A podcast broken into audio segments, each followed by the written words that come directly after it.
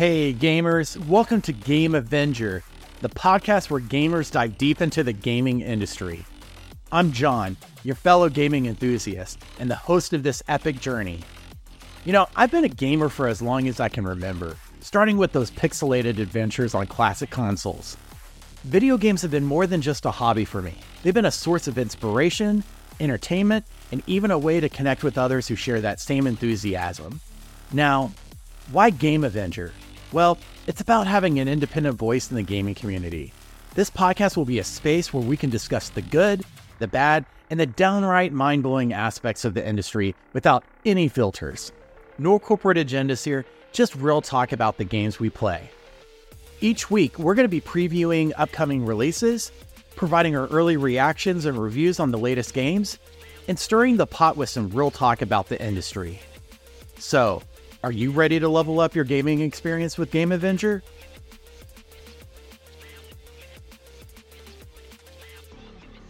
Hey everyone, it's Jon and Nathan here with Game Avenger. Nathan, how are you doing, my friend? I'm doing good. Ready for the week. That's right. We're recording here on Sunday, February the 25th. Uh, this is something we've been looking forward to for quite some time. For those that are tuning in, you probably already noticed by the episode description, this is the first ever episode of Game Avenger. We are starting something new today, Nathan every episode will kind of have its own different type of flavor. You're not always going to have an episode such as this where we kind of dabble in a little bit about everything, whether that's like previews to upcoming releases, talking about in the news as far as the gaming industry, early reactions or reviews to video games. We're going to kind of touch on all those elements on this episode, but in our weekly releases, they'll probably be a little bit more focused. Nathan and I, we've talked about this too, uh, with crazy schedules it's not always going to be the case where the both of us are going to be recording together, but we want to make sure that we turn out these episodes on a weekly basis. You should expect them uh, every Friday, unless there is like a public holiday or, you know, God forbid I get sick or whatever may happen.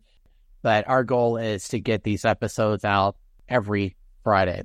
So, with that being said, let's go ahead, Nathan, and dive into some topics here in the gaming industry. So why don't you uh, tell us that uh, what you found here? Yeah, there's quite a bit of stories I could go on, but as Jon just mentioned, I, I do want to highlight some maybe lesser known uh, kind of news and games. And the first one I'm going to briefly talk about is Hi-Fi Rush. It's a uh, it's an indie game that came out on PC with high reviews. It's I think it's got like a 97% like approval and for a lot of people, it was game of the year for last year. Like I, I know I saw some lists where they had that as their their number one game for last year. So what is it? It is a rhythm based action game. Came out last year in January. It's going to come out recently announced. It's come out on the Xbox Series and then PlayStation on March nineteenth. It just it's uh, it just has a, a, a lot of personality and style and music, and some of it's original music, some of it's a remix of other songs and stuff, and that plays to you. You actually like the action part of it, the pushing the buttons and commands for like combos and stuff actually go to the beat of the music and to use the timing and the rhythm of the music to input these codes and stuff. And you can also parry and as the farther you get on the games, you unlock more and specials and characters, and it's just a fun game that I I highly I haven't actually finished this, but I have have have, have um, enjoyed it a lot with my time with it, and I highly recommend people at least give it a try as it comes out to the consoles. So, is this game officially within that umbrella of Microsoft Studios? I see the developer is Tango GameWorks. I didn't know if it was Bethesda or which studio is behind this game? Uh, if I recall, it was Beth- Bethesda. But... Okay. And by the way, when we say like Microsoft and Xbox, they're synonymous. So that's huge with that game coming out on the PlayStation 5 being an Xbox property. I heard this game also kind of, from a graphical standpoint, it kind of blurs the lines between gameplay and cutscenes. I just heard that through like just some random like comment thread. Can you talk more about that? Like, is there any truth to that, or why would you think someone would say that? Because a lot of the uh, yeah, they so a lot like especially in the beginning, it's kind of a tutorial between the, how you play and stuff. So they use a lot of the cutscenes to kind of guide you into the game, uh, so you get the rhythm and the flow of it.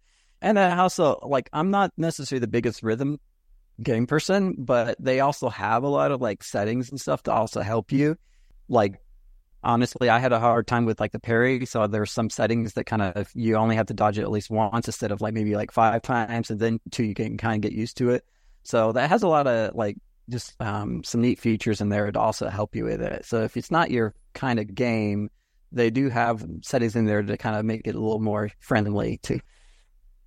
Well, I, I I'm interested. I haven't played it yet, but you've inspired me to pick that up.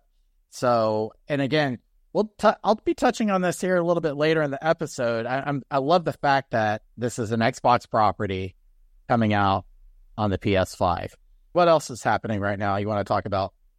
All right, so Rocksteady. So I'm sure everyone heard, has heard of Suicide Squad and has there's a lot of opinions on that game already. It was announced that the expectations for the game is falling pretty short far as both sales and just people playing. I think the at least according to the Steam counts, it's maybe like a, a thousand people playing on it instead of yeah, it's well below what they were ex- expecting. So there, you know, a lot of talks of it just how it's underperforming. And really, I mean, I don't know how much people kind of follow this as development from its first announced. Because I can remember when it was first announced, uh, I was curious and excited. I'm a big fan of Rocksteady and the Arkham games. I could talk about a lot about that. Not for one, just, I'm a big Batman fan, and two, just those games capture the gameplay and just the story and graphics and the music the more uh, you know as time kind of went on the more information then they had the gameplay trailer and a lot of people were underwhelmed with this game. And then it really just the before that got more information that got about this games i think a lot of people just kind of their enthusiasm pretty much kind of went away with it as time went on. Uh, there's a lot into that. So real quick i do want to say any though there's in a lot of ways uh, the suicide Squad has a lot of like gaming trends that I, I would say I'm not a fan of, especially with kind of how they were hoping to do more like live service and all these updates and kind of the after game stuff. Any though it has a lot of features I I don't want games to go. I also don't want games to just bomb and you know just like I'd rather a game be successful than a failure. So I, don't let ravel in the kind of the bad news that they're going through. But uh, if anything, hopefully this would make them kind of change gears and maybe rethink their strategy for something else. But I think I don't remember the exact time. They they planned this game for at least five years, maybe longer. I don't remember the exact date. They had long term goals for this game. Um, so they're going to have to rethink their strategies when it comes to this. I'm going to let you speak a little bit because I know there's a lot we could be said on this game. This game's been delayed multiple times, if I'm not yeah, it took took nine years to develop. Jeez. Um, I don't I don't remember the you know original time, but yeah, nine years is a long time. It and I, I appreciate your point, Nathan, about like how do, how does it benefit us as gamers if a game fails, especially if you're a fan of the IP. And although I'm not nearly as huge of a Batman fan that you are, Superman's my guy. I like comic books for crying out loud. And if there's a comic book video game, heck yeah, I want it to be successful. This is disappointing.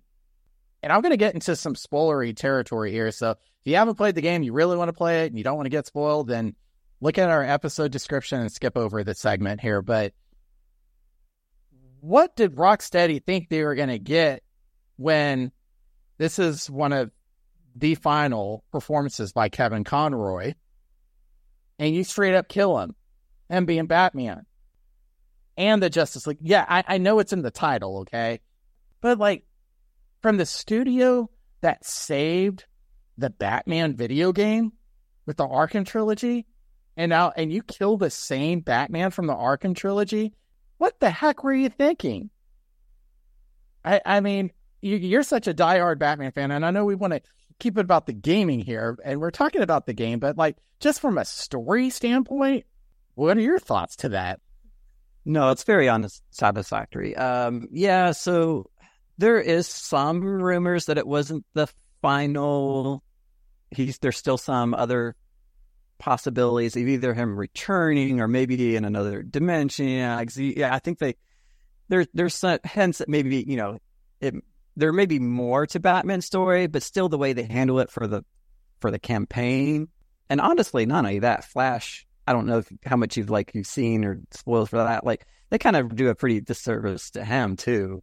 The um, if you really watch a lot of the, you can watch a lot of YouTube. There's all sorts of videos of this already, but really the only one that gets kind of like a hero's death is like kind of Wonder Woman. But any Superman's kind of in the week. I don't know if you've seen or heard how that goes, but they don't really do like the characters. I feel like justice. Yeah, I mean it's just disappointing. I mean the the Batman level that they do in Suicide Squad is an interesting take because of how they flip it. Because it's like it's kind of like you know how you're always the predator in Arkham games, so now you're the kind of the victim going through like all this stuff where he's laying traps and stuff. And there is a lot of like really cool call outs in the levels to the Arkham games and they did a lot of like neat artwork and stuff into it. Like they they put their they put some care into his level and stuff, but just not how he goes out. yeah, I would just say it's underwhelming and disappointing, and uh, you know they may be able to salvage it from you know there's all sorts of rumors of going on with that, but we'll just have to wait and see. Honestly, well, I guess just like in the movies, the multiverse can fix bad decisions from a story standpoint. Maybe it was just a variant of Batman that got killed. Who knows? But it's a head scratching moment. Hopefully, over time, they can add content to that game that makes it a little bit more of a worthwhile experience. Yeah, the question is it already too late? is what I'm sure they're going to struggle with. So, and it, it may be. I mean, it. You know, there's been times when games that have just mm, totally missed, and they just kind of have to let it drop the you know the last Marvels game was it just Marvels Avengers uh, with Square Enix. I mean they they dropped that one pretty quick. It didn't take too long. It didn't go as far as they originally planned, and there's other games like that as well. So I, I don't know. I mean, uh, if anything, I hope this would uh, make them rethink their strategy and maybe make a better game from the results of this. Yeah, agreed. Well, while Suicide Squad has been disappointing. There are some games that the two of us have been playing right now. We're quite excited to share some of our early reactions to. I'll go ahead and start us off on that. I recently completed the demo for Final Fantasy VII Rebirth. There's two parts to the demo. There's the flashback sequence that all of us that have played Final Fantasy VII, the original, I mean, are very familiar with when Cloud, quote unquote, goes on a mission with Sephiroth to the Mako generator in Nibelheim. So you get to play that. And I have to say, I played a little more than two hours. I am very pleased with what I played. And I wasn't expecting from like a gameplay standpoint just to like knock my socks off. I just wanted the gameplay to be solid, especially in comparison to Final Fantasy VII Remake.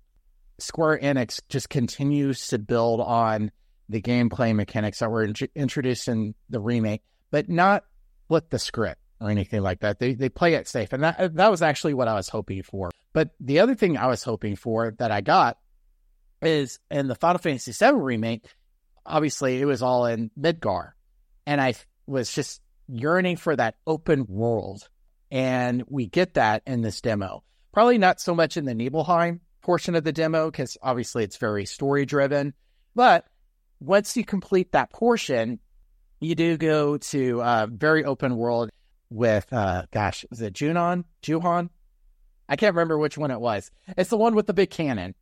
It's the coast city. But, anyways, I think it was Junon. You get to just go in that open field. There's all these various enemy types. And Square Enix in the demo, they tell you, like, hey, this is going to be different from the full version of the game. We just did what we did just to enhance the demo experience, which I appreciated that uh, disclaimer. But this is where you're actually able to experiment with the new gameplay mechanics, like the synergy attacks are really huge on that. They're easy to activate. And then there's like the tag team, quote unquote, limit break moves that you can do. I've just played about 30 minutes into that portion. And so I, I need to invest some more time just playing through that before the game finally launches on February the 29th, if I'm not mistaken, is the launch date uh, for that. I'm like, my backlog is ridiculous. I don't know, Nathan, if I'm going to be able to get to play that on launch as much as I want to.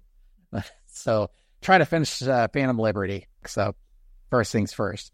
But I, Nathan, I am so pleased, uh, seriously, with the Final Fantasy VII Rebirth demo. I know it's only a small sample size, but the from a story standpoint with Square Enix, they were intentional in keeping some familiar lines of dialogue from the original on this demo, but they also took some liberties with other things that I feel like it wasn't breaking canon or anything like that, but it was like a fresh take. The last thing I'll say before I hand it over to you, and I don't know if this was in the Final Fantasy VII remake, so you keep me honest here, but the camera was so close to Cloud on the Final Fantasy VII remake. If anything, that was kind of like my knock on it because I felt like, yeah, the camera was like a little too close. I couldn't see the entire environment. Although like Midgar's not fully like expansive or anything. I just like the camera kind of going back a little bit more. And at least in this demo, the camera is a little further back. And I went into the settings and I noticed that you could change the depth of the camera with respect to the main character on the screen. So I, I thought it's a little thing, but I really appreciated that, especially when you're in that open world environment. You have to be able to see the landscape. So I thought that was a cool uh, move by Square Enix. Yeah, I don't remember if that was uh I know because I know that was my original one. I don't know if that's a something a feature they added in at some point or they just heard the feedback and put it in. But yeah, so I, I'm excited. I already have it pre-ordered. Can't wait to play. I, I don't know if I'll actually play right away, but because I do have some games that I'm trying to beat currently. And so speaking of that, a game that I have actually beat but started playing over again just because it's a game that I really enjoyed is Alan Wake 2. So I, I'm a big fan of the original, which came out, I believe, nine years ago. Maybe it's maybe longer than that. It is it's kind of a convoluted type story. It's also heavily influenced by both Stephen King and Twin Peaks. And so it has a very kind of serious tone, but also a goofiness to it. So I'm just going to kind of briefly talk about Alan Wake 2 and my experience a little bit. Things that I do like about the game is the graphics and presentation. I would say they have mastered the art of using live action scenes interwoven into the gameplay. It's kind of hard to explain until you experience it, but it's it's very well done, and the visual presentations are just really just. I don't know if a lot of games can even do what they have done. So um, I would say they kind of master the visual presentation as far as the live actions. I also really like the story and the narrative for the most part and though it can be kind of confusing and there's all sorts of there uh, and Alan Wake 2 you play as two characters and at some point they give you a choice where you can um click switch between them and continue the story. So you can either take turns or you can play as one character all the way through. Now my experience with it it'd be best to kind of switch back and forth because their stories do actually tie kind of help tie into the story into the narrative but you can if you want like if one's more interesting than the other one you you could easily just blow through one and then go to the other character. The other thing i really liked is the music and the sound. So a lot of it's original music and a lot of it is original music for the games and remixes from the first game and the it just has a really good uh like t- sets the tone for the both the ending and the beginning because they have like kind of acts that goes into the game. So you have I don't. I think there's nine acts if I remember right, and it, each one ends with like a song, and then you play into the next game. Um, and then the sound effects, uh, the sound design, especially for Al, when you play as Alan, you are in the um, kind of the darkness world, and there is what it's called the t- Taken, and there's they look just like shadow figures and stuff, and so there's a lot of times where sometimes they're just kind of walking around, hovering around. You may get close to you. They're not actually harmless. And then every now and then one will attack you. But they, the, the sound design is also really cool in these levels because you could have like, they're going to be whispering and talking to you and stuff. Then the music just kind of goes back to that. Uh, there, there's, a, there is a musical in this game, and I don't know how to explain it until you, uh, unless you play it. But it's it can go on from ten to fifteen minutes, and it's actually also why you're in combat. So it's a, a very unique experience. There is a few things that I would say I wasn't too thrilled about, and mostly it, I'm just gonna cover them real quickly. Is I do feel like, especially at the beginning, it's very slow paced at, at the beginning, and some of it's building up the characters in the world, and some of it but some of the gameplay elements is definitely uh, it's kind of like uh, like I said, I've already beaten. I'm starting over, and I'm kind of already like, oh, I had to go through all this part again to get to the good stuff. So it it definitely has some pacing issues. Like I said, you play as Alan Wake, and then you also play as the characters Saga Anderson. I have mixed feelings, so it's hard because you do actually get to kind of grow to like this as a character, and but it's not until the very end but it's also some of the gameplay elements. She has something called the mind place. I'm not a fan of the mechanics of it. I, it's like it's supposed to be like a detective work, but it's really you're just p- clicking here, clicking here, and that's it, and you just kind of move on, and some it just becomes really tedious. And the other thing I would say is some of the enemy variety. There's not a lot for I would like, especially with like you're in the woods a lot and they have these wolves that attack you, and they're really cool and they're really hard to be uh, to defeat and stuff. But that's it. Like they don't have. I mean, it'd been really cool to see a bear. I'm not just won't be lie, but I mean, because they've done like there's not many var- areas. You mostly fight the Taken, and there's a few boss battles, and it just it to me, I would like more variety, and that's something that could be fixed. They do have two DLCs that are story heavy, and so I'm excited to play those. So, but yeah, that that's that's the game that I'm currently playing and highly recommend. I think it's worth playing. I do think you. I would encourage. They kind of say you don't need to play the first one, but I would encourage to play the first one to make try to make sense. They don't do a recap. They kind of cover some of the stuff, but I would recommend playing the first one. And the, and the first one takes, I would say, maybe at most ten hours to beat. This one, Alan Wake Two, takes about twenty, and it can you could actually go faster. I'm I'm I'm kind of slow, almost a completist, so I, I always take longer than the recommended game length. So yeah. No, thanks for sharing your thoughts on that. I haven't played Alan Wake 2. I, I will say I'm a big fan of the Herald of Darkness because when I saw that performance last year on the Game Awards, I'm like, what the hell is this? You got like Mr. Door and all these people doing this ridiculous dance. And then I'm like, I didn't know more. So I go on YouTube right afterwards and I and I watched what you're talking about. It's like a 15 minute gameplay sequence and it's interweaving the full motion video with gameplay so well. Even though I haven't played the game, that sequence alone, I, I just I can't disagree with your point about how well Remedy did that as far as taking live action and gameplay and making it cohesive. I have not played Alan Wake 1. And thanks for mentioning that about playing the original before going into the sequel because I, I, I can't remember whom from Remedy mentioned the comment. He said, You don't have to play the original, but if you play a saga, it, it kind of helps explain what happened in the first one. But I'm going to take your word for it because this seems to be very much a story driven game. So if you, if you're not tracking with the story, you're probably not going to enjoy it, gameplay aside. And the last thing I'll say, when you're talking about the the lack of variety of enemy types, it kind of gives me these vibes of Resident Evil 7 with the molded. Evelyn was a cool character, but that was the only different enemy type we had other than the molded. So is is it that bad in Alan Wake 2, or is there a, maybe a little bit more variety than that of Resident Evil 7? Because these are both kind of like horror type of games. So that's why I feel like it's relevant to talk about. I mean, it's it's it, if I had to think, it's there's like four typical. So you have like the wolves, the Taken, and then you have the Taken that speeds around really fast and throws things. And I feel like there's maybe one more, and then you have your bosses. So there's not there's not enough, honestly. Um, oh, there is one. that's like merged with two of them, and it's kind of a, a good visual. It looks pretty.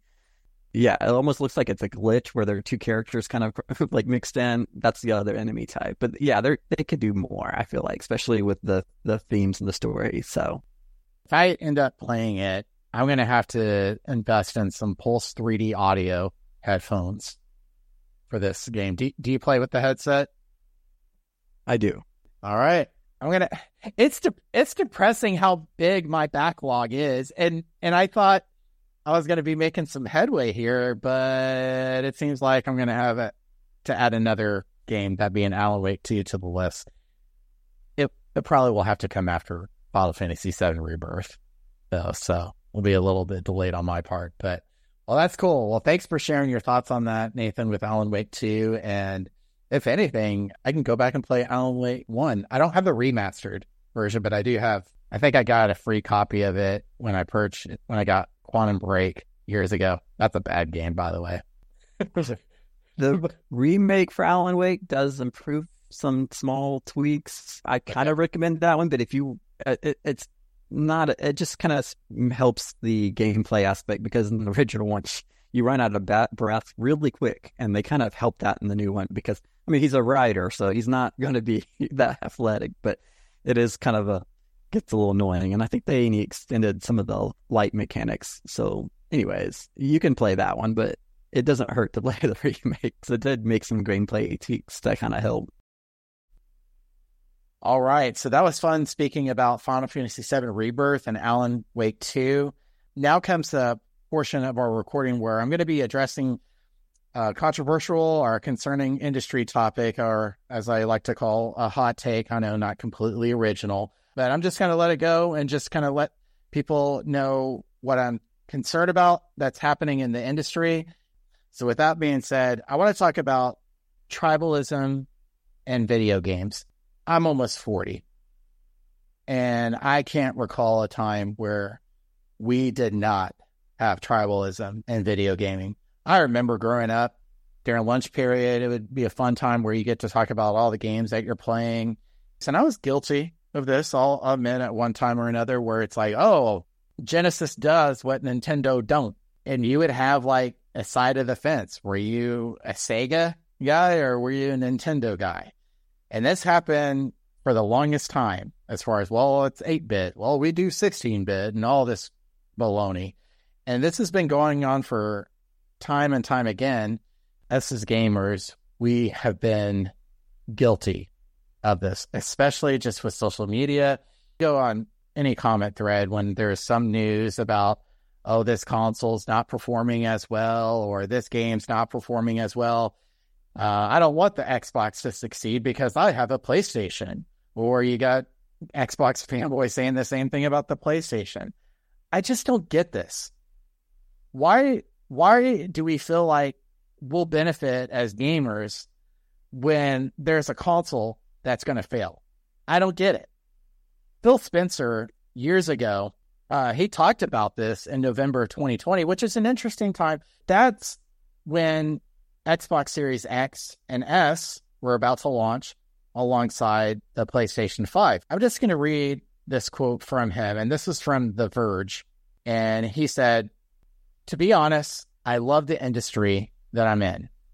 This is a job I love. My wife will tell me it's the only job I'm qualified for, but this is definitely the job I love.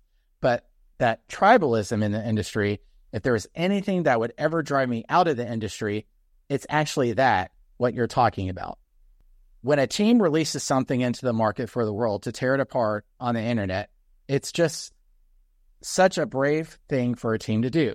I'm never going to vote against any creative team or any product team to do poorly because I have a competitive product. It's not in me. I don't actually think it helps us in the long run in the industry. But especially in the console space, there's like a core of the core that I have I think, taken it to the destructive level of, quote, I really want that to fail so the thing that I bought succeeds. I'm saying on both sides, I'm not saying that it's all people crushing Xboxes and everybody that loves Xbox is always completely inviting to all the PlayStation stuff. I said before that I find it distasteful, but maybe that it is too light. I just really despise it. End quote. There's other things in this article, but I thought Phil Spencer hit the nail on the head. Again, there's been recent reports on the Xbox being outsold by the PS5 due to various reports two to one. And then we also hear from Sony executives, I think it was last week, that the PS5, giving its um, not meeting the sales target, is in its latter phase of its current console. And then days and weeks before that, there is this huge uproar from the gamers about, oh, is Xbox completely changing their strategy and not being confined to the Xbox hardware and they're releasing the Xbox games on other platforms? What does that mean? And even Xbox gamers, like Xbox enthusiast gamers, they were like saying, oh my gosh, why are PlayStation gamers and Nintendo gamers able to play Xbox properties? It's just so deflating. I own a PS5, a Series X, and a Switch. I'm about to purchase a Steam Deck OLED. And one, it's because my passion is gaming. But secondly, I'm all about the software. So whatever allows me to enjoy these games, that being the hardware, I'm all for it. I'm not I'm not loyal to a particular brand. I'm just loyal to the medium. I know this sounds kind of corny, but that's a reality. And I'm I commend Xbox for I believe they're they're leading the charge on breaking those barriers to entry to their library. And yeah, right now it's like four games. They haven't officially announced which games they are, but there are four games that are going to be on other platforms other than the Xbox hardware. And so I think that's going to be an experiment. You're not going to open the entire library and just go balls to the wall and have all your games on every other console. And I think Phil Spencer and team spoke to that last week on their podcast about their strategy, but I commend them for doing this because I think there's a wealth of rich titles within the Xbox library. You talked about Hi-Fi Rush, that's Bethesda. Xbox was able to conclude their acquisition of Activision, Blizzard, and King. There's going to be a plethora of titles other than Call of Duty on other platforms. And again, people were concerned Microsoft acquiring Activision Blizzard, like PS5 gamer, am I not going to get my perks for Call of Duty? Spoiler alert, people. If you and if you're really big fan of Call of Duty, good for you. But you you've been playing the same game every year for a few years now. Okay, so you're you're you're really not missing out all that much. But people were concerned about that. They were like, "Oh my gosh, I'm not going to get my Call of Duty because now Microsoft acquired it." And Phil Spencer team have been very clear that's not the case, and we have got to stop this whole PlayStation needs to win or Nintendo needs to win or Xbox needs to lose. I saw this years ago when the Sega Dreamcast dropped on September 9 and 99, 9999. By the way, that, I thought that was like the perfect launch date, just given how unique that date was. But I loved my Sega Dreamcast. I just loved the games that came out on that with Soul Calibur, Power Stone.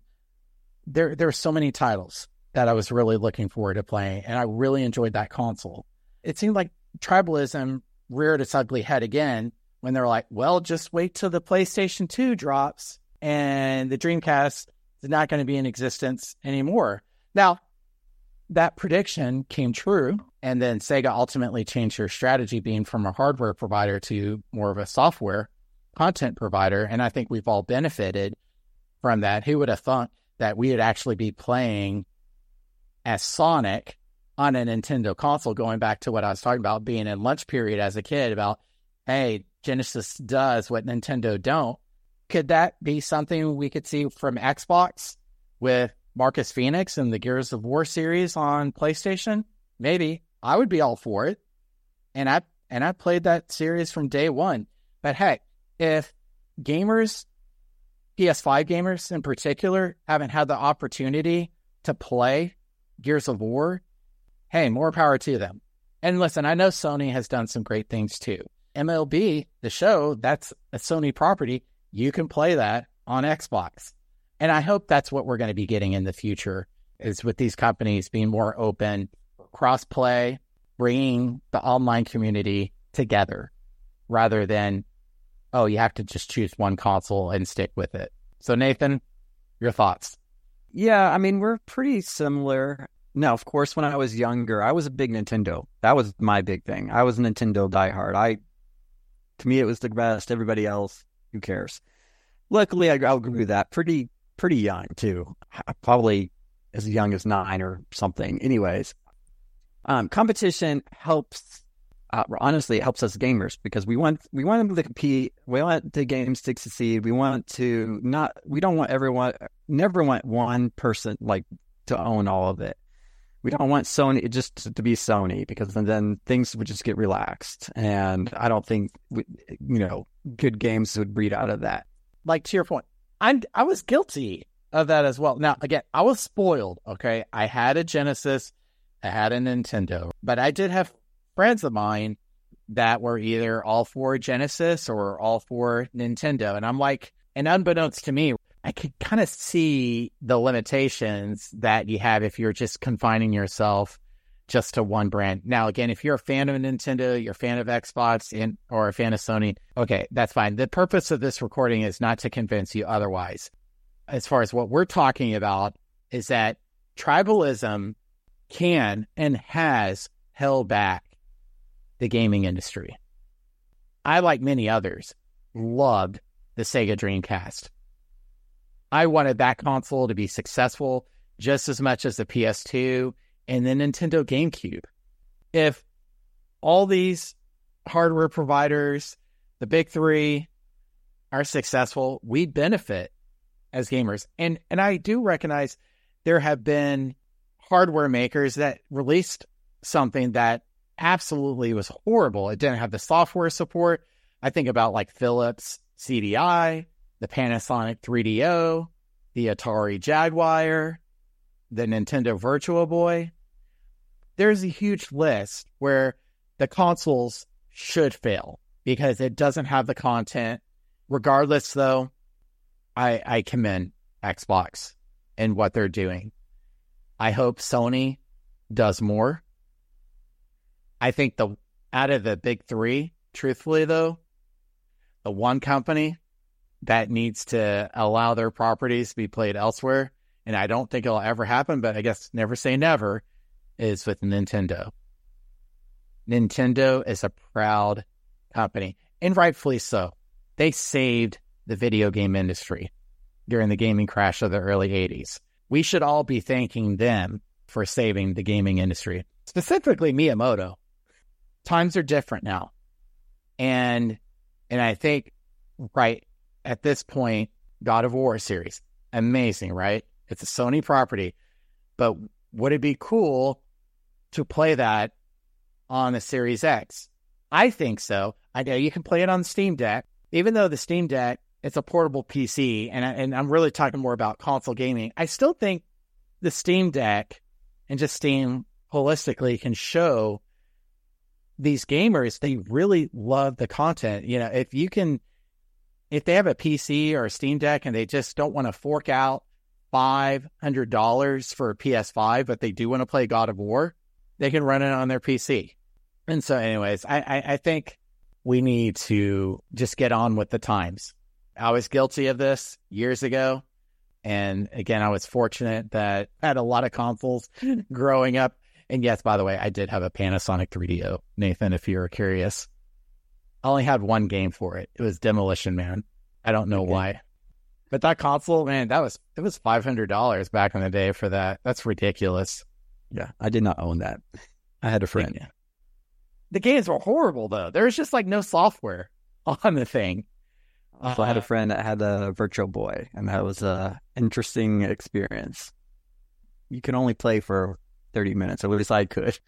I wear glasses, and so my eyes are pretty messed up as is. So I don't need a virtual. I didn't need a Virtual Boy to uh, make it make my eyesight worse. But you know, even when that thing first came out, I wanted it to be successful. It's just the software wasn't there. It was just it was a bad experience.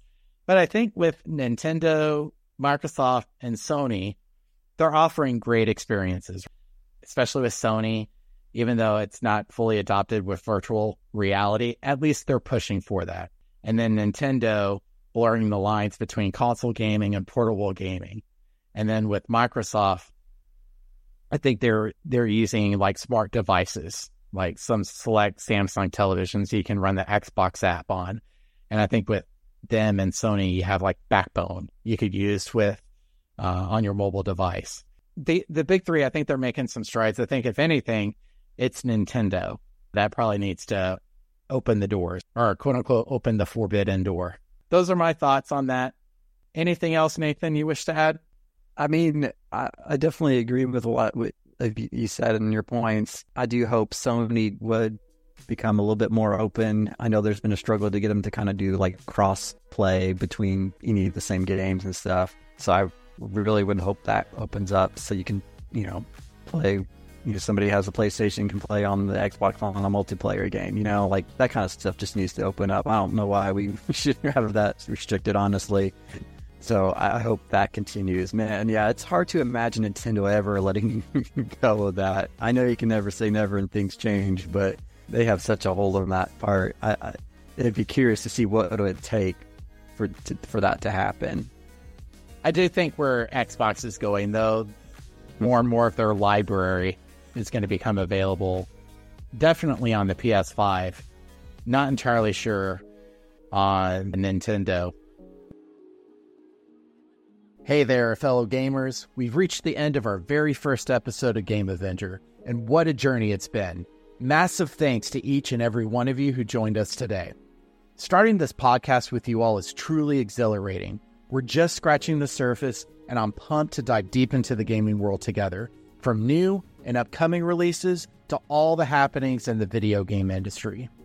If you enjoyed today's episode, make sure to hit that subscribe button so you never miss a beat.